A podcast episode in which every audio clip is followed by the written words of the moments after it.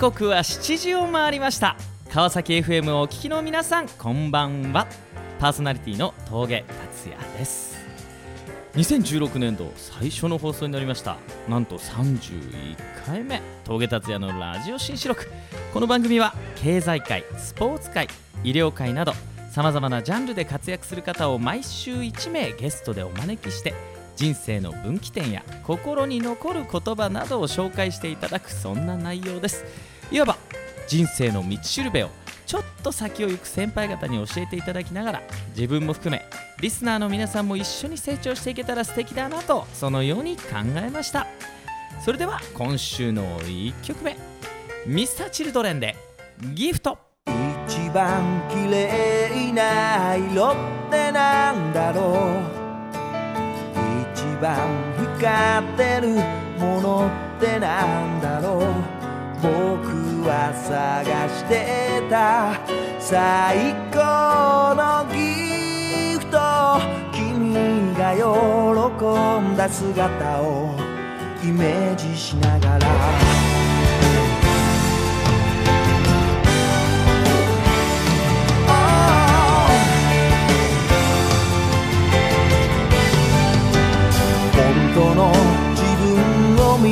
けたいって言うけど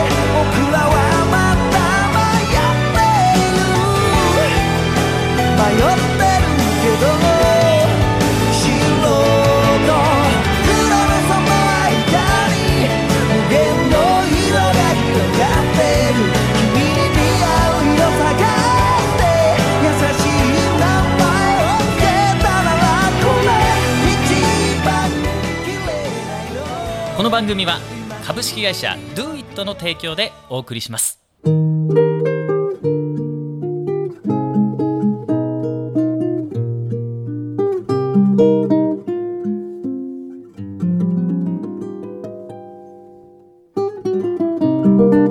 さあそれでは本日のゲストをご紹介しましょう。SMBC 日興証券テレコムメディアテクノロジーディレクター、まあ、非常にすごいバリバリのキャリアウーマンです。木村由美さんです。こんばんは。こんばんは。いいですね。まあ僕が非常に盛り上がっちゃってるんですけどね。いやねお久しぶりですよね、ありがとうございます由美さんねあのもうバリバリのキャリアウーマンの方に今日来ていただいたんですが緊張してますか？してます。嘘ですよもう何も緊張の色が見えない してます。本当ですか？普段はあのね非常に大きな会社なんですけどちょっと簡単に自己紹介をしてもらいたいなと思ってるんですが仕事の内容？そうですね仕事。ああとはまあ今までどういうこう生い立ちうん。からこんなバリバリの会社で今何？部下は何名ぐらいいらっしゃる？部下は十何人います。すごいですよね。いわゆるこのマネージャー業というかいわゆる統括業にこう入ってきてるわけなんですけどもどういうこう生い立ちでどういうこうキャリアを踏んでここまで来られたんですか？いやでもなんかもともとやりたいと思ってた仕事でもそんなに実はなくて。あらおいおいおいおいおい。ほとんどの人を敵に回す なるほど。もともとですごい子供の頃からうはん。医者になりたいなと思って、うんはいはいはい。すごい勉強してきたんだけれどうんそのオも、ーラは出てますけど、なんですけどなんかお医者さんにちょっとなれなくて、うんうん。でどうしようかなと思った時に、うん。今自分が入った大学に、うんうん。まあ、入ってうん、大学どちらなんです大か学は京都大学です、はいまた敵を増やしましたと。ね。増やしていくぞ今日はみたいなね。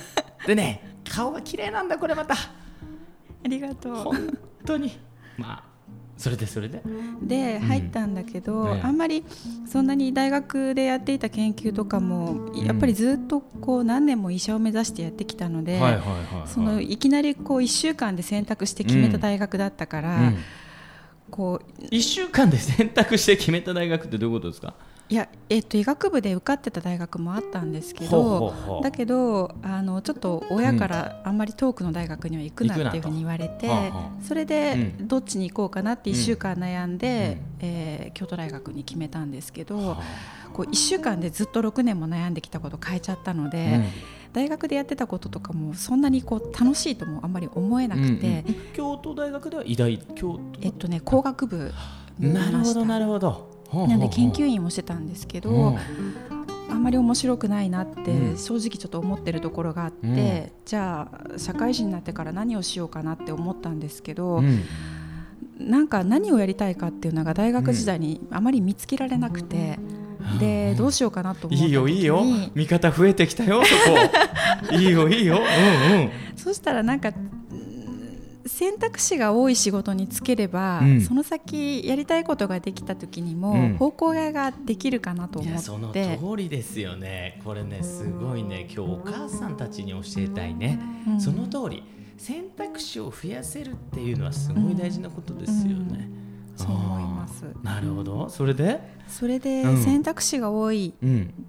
仕事って何かなと思った時に、金融機関かなとうん。とかコンサルティングの会社かなと思って、うん。それであの就職活動をして証券会社に入りました、えー。今のところにいや最初は別の日本の会社にいて、うん。で3年間経ったらあの外資系の証券会社に一度行ってみたいなと思っていたので,、うんうん。で外資系の証券会社で、うん。えー10年はいてで、えー外資系の時の自分の上司だった方が、あの私が今いる会社の役員になられて、うんうん。でまあ、あのうちに来ないかっていうお声掛けをいただいたので、うん。それで入りました、うんで仕事自体も16年ずっと同じことをしてきてすいて。ごいですね。会社は少し変わったりはまあして、キャリアアップをしながら一つの道で今来てねると、すごいね。なんかあのーよくね、まあ、若い子で何していいか分かんないんだと。自分が夢が明確じゃない。何に向いてるんだとか。そういう人にこう対しては何てアドバイスします？2つあるかなと思っていて、うんうん。1つは、うん。と私は良かったなと思ったのは、うん。やっぱり選択肢が減らないように、うん。なんか目先えー目の前でやらなくちゃいけないことって、うんそれは意味があることだと思うので、まあ、例えば勉強でもいいし、あの勉強じゃなくても本を読むとかでもいいし、いろんな知り合いを作って価値観を共有できたりとか、なるほどなるほど。あのーしていくってことも大事だけれども、とにかく選択肢を増やしながらいろんな好奇心を持って、自分のこうか糧にしていくっていうところはうん大事かなと。なるほど。ほうほうほう。でもう一個は、やってることって一生懸命やってると、うん。それがやりたいことに変わる時ってきっとあるかなと思って。今目の前の、うん。いわゆることを一生懸命やっていると、はい。うんうんうんうん私も今の仕事は選択肢がないなと思ってる中、あ選択肢広げたいなと思ってる中で選んだ仕事だったんですけど、うんうんうん。一生懸命何年かやっていたら、うん。それが気づいたら好きなことに変わっていうんてう、んでうん。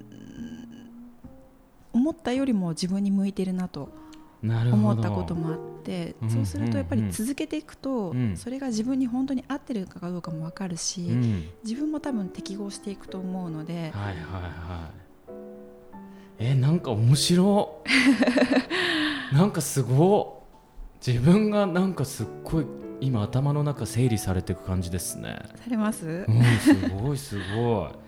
まあ確かにそうですよね。うん。一生懸命やっているとそれがこう好きなことに変わると、うん。まあそそれがこう自分の向いてるうん。ことになっていくんだと、うん。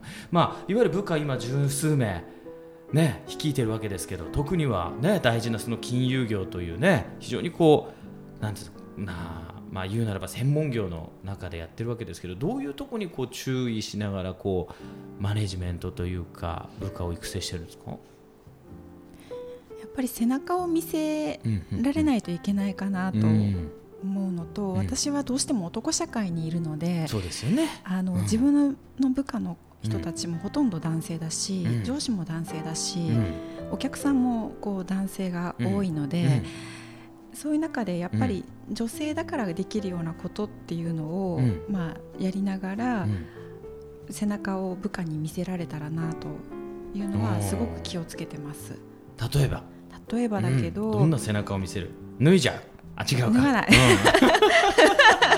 うん、うん、どうしちゃう例えば、うん。やっぱりき金融機関でうん私の仕事は、そのうんテクノロジーの会社を今うん担当してるんですけど、うん。まあ、そのお客さんが M&A とうん。か資金調達をする、えーことのアドバイスだとかを、まあ、する仕事なんですけど、うん。そうするとやっぱりいろんな知識当然知ってなくちゃいけないので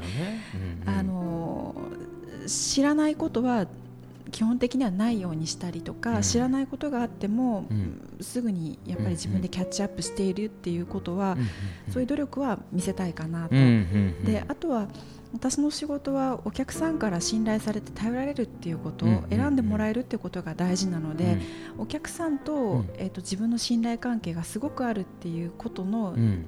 はやっぱり部下には見てほしいなと。なるほどね。じゃないと部下の人から見ても上司のために働きたいってそうじゃないと思わないだろうし、決して楽な仕事じゃなくて、うん。あの毎晩深夜までうん。部下の子たちは働いているので、その自分がやってる仕事がうん。お客さんの、うんからどういうふううん。に評価がされて、うん。どういうふうに役立っていて、うん。どう会社の収益につながってるんだっていうことが、やっぱり分かるようにしなくちゃいけないので、うん。そうすると日々お客さんとじ自分の距離感がこれぐらいあってこういうふうに、あの相談も受けてるんだよっていうこととか、あなたが作ったものっていうのはこういうふうに役立ってるのよっていうのが、もう極力見えるようにはは気をつけてます。なるほどね。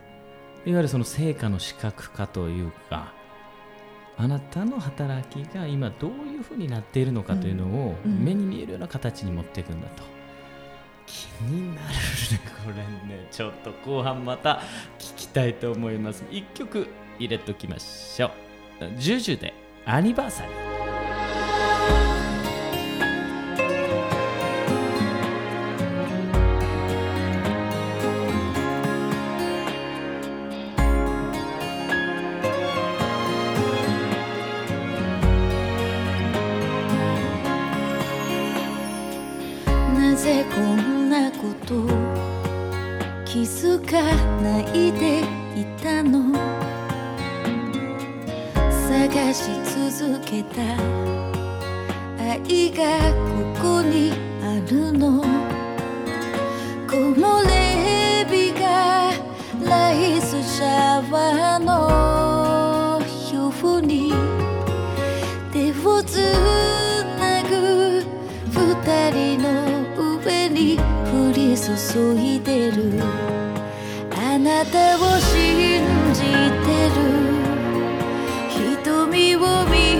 げてる。一人残されてもあなたを思ってる。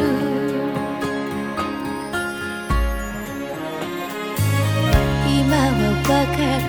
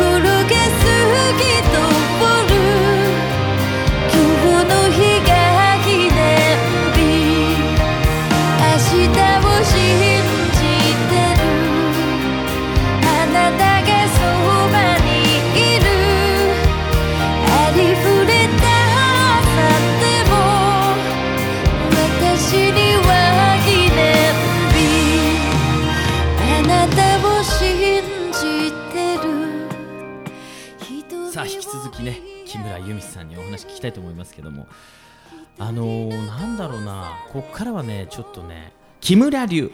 これがいいね。木村流由美流マネジメント技術。部下をやる気にさせる。マネジメント技術。まあこんなあたりでねはい。こんなのをテーマにちょっと聞きたいなと思いますけれども。なんかこうもし僕が部下だったらこうユミさんとお話ししてるとねなんかすごいやる気になる感をこの数十分でも感じてるんですけどなんかこう気をつけてることってありますか？その人によって変えてるんですけど、でも基本気をつけてるのは、そのやっぱり私は上の人間だからお客さんから見えるのは私であり、うあとうちの偉いうん。役員の方から見えるのも、うん。今日は私になっちゃうんだけれども、うんうん。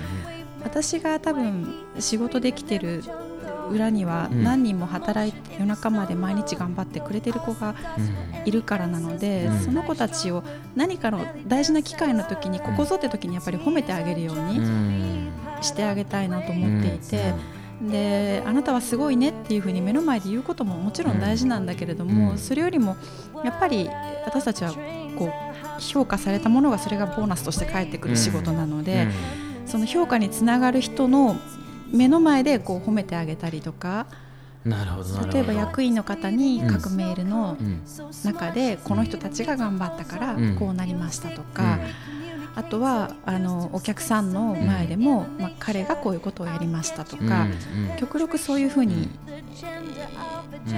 モチベーションが上がるようにっていうのと、その人がやった成果が見える化するようには気をつけてます。あなるほどね。そういう意味なんですね。その成果が見えるというのはね、うん。褒めるっていうこともまた一つのうん。見える形になるわけですよ。ね。うん。うん目の前で褒めるっていうのももちろん大事だと思うんですけれども、うんうん。だけどやっぱり成果につながらないと、評価につながらないと、うん。あんまり意味がないと思うので、確かにね。あまあそうは言ってもこう逆説的にいやこいつちゃんとやれよっていう人もいるあるでしょ正直ありますね。正直ね。あります。どうどうしてんですか？そういうの。いやなんでこいつはいつも同じミスを犯してもう本当に頼むよって。うん。私は割と白黒はっきりする性格なのうんで、あのいいね。と裏表もあんまりないはいはい方はい。なので、もう気になったらすぐにうん。呼んで、ほうほう。これはこうですよねっていうふうに注意をするように、してまねなるほどなるほどそこは裏も表もないので、あのストレートに伝わってるといいなとは思うんですけど、すぐ言うようにしまあす。なるほどね。もう後に後に引きずらないように、うん。もうすぐその場でうん。パッパッとこう、うん。やっていくわけですね。うんいいですねいいですね。その他なんかこうありますか？こう部下がやる気になってどんどん自立していく方法といいますか気をつけてるなと思うようなこととか私はお客さん商売なので、うそのお客さんからこうしたらやっぱり好かれるんだよとか、っていうやり方は見えるようには気をつけてます。お客さんからいわゆる信頼をどうやったらもらえるのか？えどうやったらもらえるんですかお客さんから。だってあのね同じものを売ってるのに売れる人もいれば売れない人もいるわけじゃないですか、うん。やっぱりユミさんの場合はほら容姿もいいし本当に頭もいいし喋っていればきっとこうあこの人はすごい知識を持った人だなといわゆるノウハウもねナレッジもしっかりしてるしってなると思うんですけどじゃあ仮によ顔がめっちゃ可愛くないと。例えばよね？ででも知識もないと、うん、じゃあその人間を、まあ、じゃあ知識はあると。じゃあその人間はどうやったらこう売れる人間にするできるかと。仮に。どうですか？りある程度何年も経験した人だったら、知識だとかってみんなそれなりにあると思うんですよね、うんうんだしお客さんの方がお客さんのビジネスのことよく分かってるので、うんうんそこをこうこちらからディベートっていうかこう、うん。説得しようとしてもうん。あんまり私は意味がないかなと思っていて、にうん。むしろお客さんも大きな判断する時とか、日々いろんなことを進める時に当然悩むはずであり、私はそれを聞くことうん。をすごく気をつけてます、うんなるほど。なので聞く力っっていうのが、あの一番大事かなと思います。ん。なんかこうすぐできることってありますか？その聞く力をアップするために。この今日リスナーのね、うん。皆さんが、うん。よし聞く力アップしたいと。何何でスタートしたらいいですか？それ聞く力。いやーでもすぐにできるとは思わなくて私も何年も苦労して。なめるなよと。甘えるなよと。私が今日なここまで、ね、なんだろう。16年、うん。こんなトップキャリアウーマンになるためにはいっぱい努力があったんだぞと。じゃあちょっと逆に聞きますよ。挫折した経験ってないんですか？あります。嘘でしょ？ある。もう挫折なんて顔に一切書いてない人でしょ もう本当に。あるある。本当に。あそう。じゃあちょちょっとこれやっちゃったなみたいなのありますか？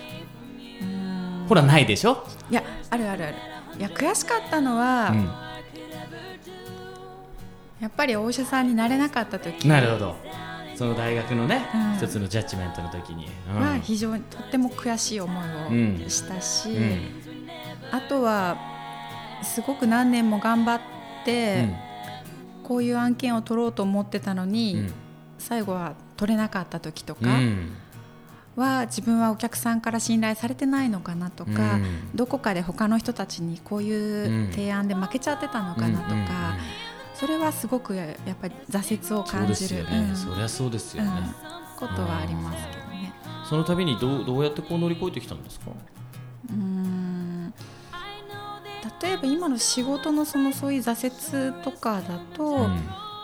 お客さんから私たちってそのいろんな証券会社がいろんな提案をみんなしていて、うん。その中から何社かとか1社なのか2社とかそういうふうに選ばれれる人がいて、でえ選ばれなかった時に、でも選ぶ方も、うん。多分1人だけ選ぶのってすごくうん。重い判断でこの人がいいって選ぶ時と、うん。この人たちの中で誰を切り捨てられるかって選ぶ時と、多分どっちもあると思うんですけど、決める方も決める方でいろんな理由があって決めてるので、うん。それは理解した上でうん。何が足りなかったのうんか、うんうん。でそれは自分が足りなかったのか、うん。会社として足りなかったのか、うん。そもそもダメだったのかの原因をちゃんと分析するようにねします。深いな。ありがとうございます。それではもう一曲いきましょう。お元気な曲です。ファンキーモンキーベイビーズ Loving Life 君に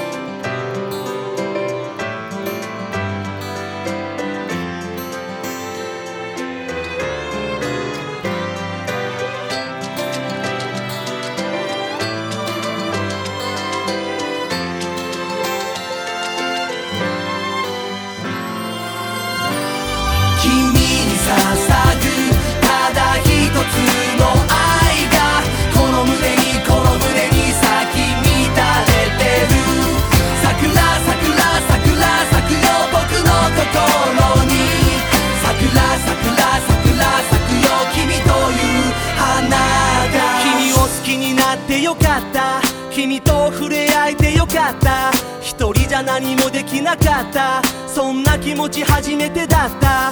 冷たい冬でも瞬く間に春みたいに暖かくなり目の前浮かんだ光景輝いているワンダフォーデイ覚えてるかい？二人の街まで走っていた井の頭線。満員電車埋まるつり革君君は僕の腕の中。肩を抱き寄せたその時初めて愛の意味を知った。想像してたよりももっと小さかった君を守ろうと。君に捧ぐただ一つの愛がこの胸にこの胸に咲き乱れてる。桜桜桜咲くよ僕の心に。桜桜桜同じ時代にこの世界で君に出会えたことに感謝。すると今までの不安が消えてなくなっていく One Love ギクシャクしたりじゃれ合ったり一晩中話したり。知れば知るほど輝く宝物。に思えてくる君だからこそ一人じゃダメになりそうでも。またその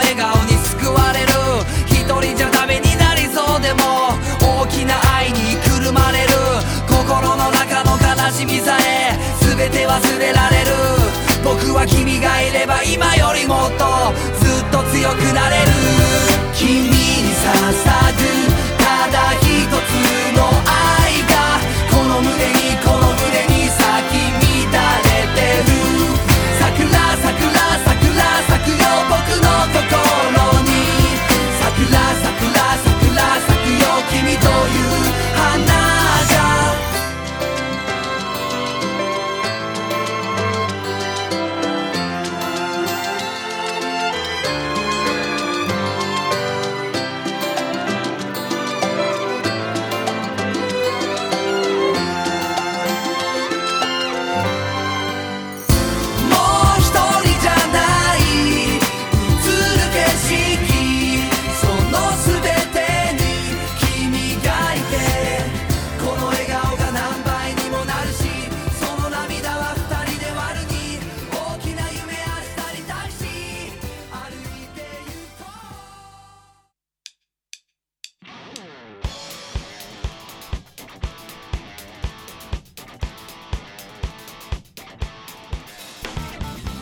さあという間の30分でした。本当にどうもありがとうございました。由美さんね最後にですねぜひぜひお聞かせ願いたい。それは何かと言いますと同じようなね立場にいる女性にぜひねお言葉をいただけたらなと思うんです。特に男性社会に揉まれたこの金融業の中でこの美とキャリアアップをしてきた由美さんだからこそぜひ女性にねアドバイスをしてほしいなと思うんです。ぜひお願いします。えっと、いくつかあると思うんですけど、うん。やっぱり男性社会うん。だから女性はアドバンテージが少ないみたいにうん思う人もいるかもしれないけど、私はお客さん商売だけど、ん。逆に女性だから得することもあっうんうんうんうんうん。その見た目とかそういうことじゃなくって、うんうん。やっぱりすぐ覚えてもらえるしとか、あとはその男性の同じような立場の人には言えないけど、私には言ってくれるような話があったりとか、うん。うんやっぱり得するところはとっても得するので、うんあの決してディスアドバンテージだけ見てるんじゃなくて、いいポイントもあるっていう風にうん。あのある意味割り切るうんうん強さも必要かなと、なるほどなるほど。思います。なるほどなるほど。あとはうん。やっぱりトゲトゲしくなっちゃうと、うんうん。あのあんまりいろんなこともうまくいかないから、うん。やっぱり女性なので、うん。常に綺麗にしてはいはいはい。で美味しいものも食べてう、んうん。でちゃんとたくさん恋愛もして、うんうん。そういう女性らしい時間っていうのはーやっぱりとっても大事にした方が素いいと思いま晴らすしいです。もう本当に心温まるナイスメッセージでした。木村由美さんどうも。ありがとうございました。ありがとうございました。ありがとうございました。さあ峠達也のラジオ新四六いかがだったでしょうか？来週もまたこの時間にお会いしましょう。それでは Do it! この番組は株式会社 Do it の提供でお送りしました。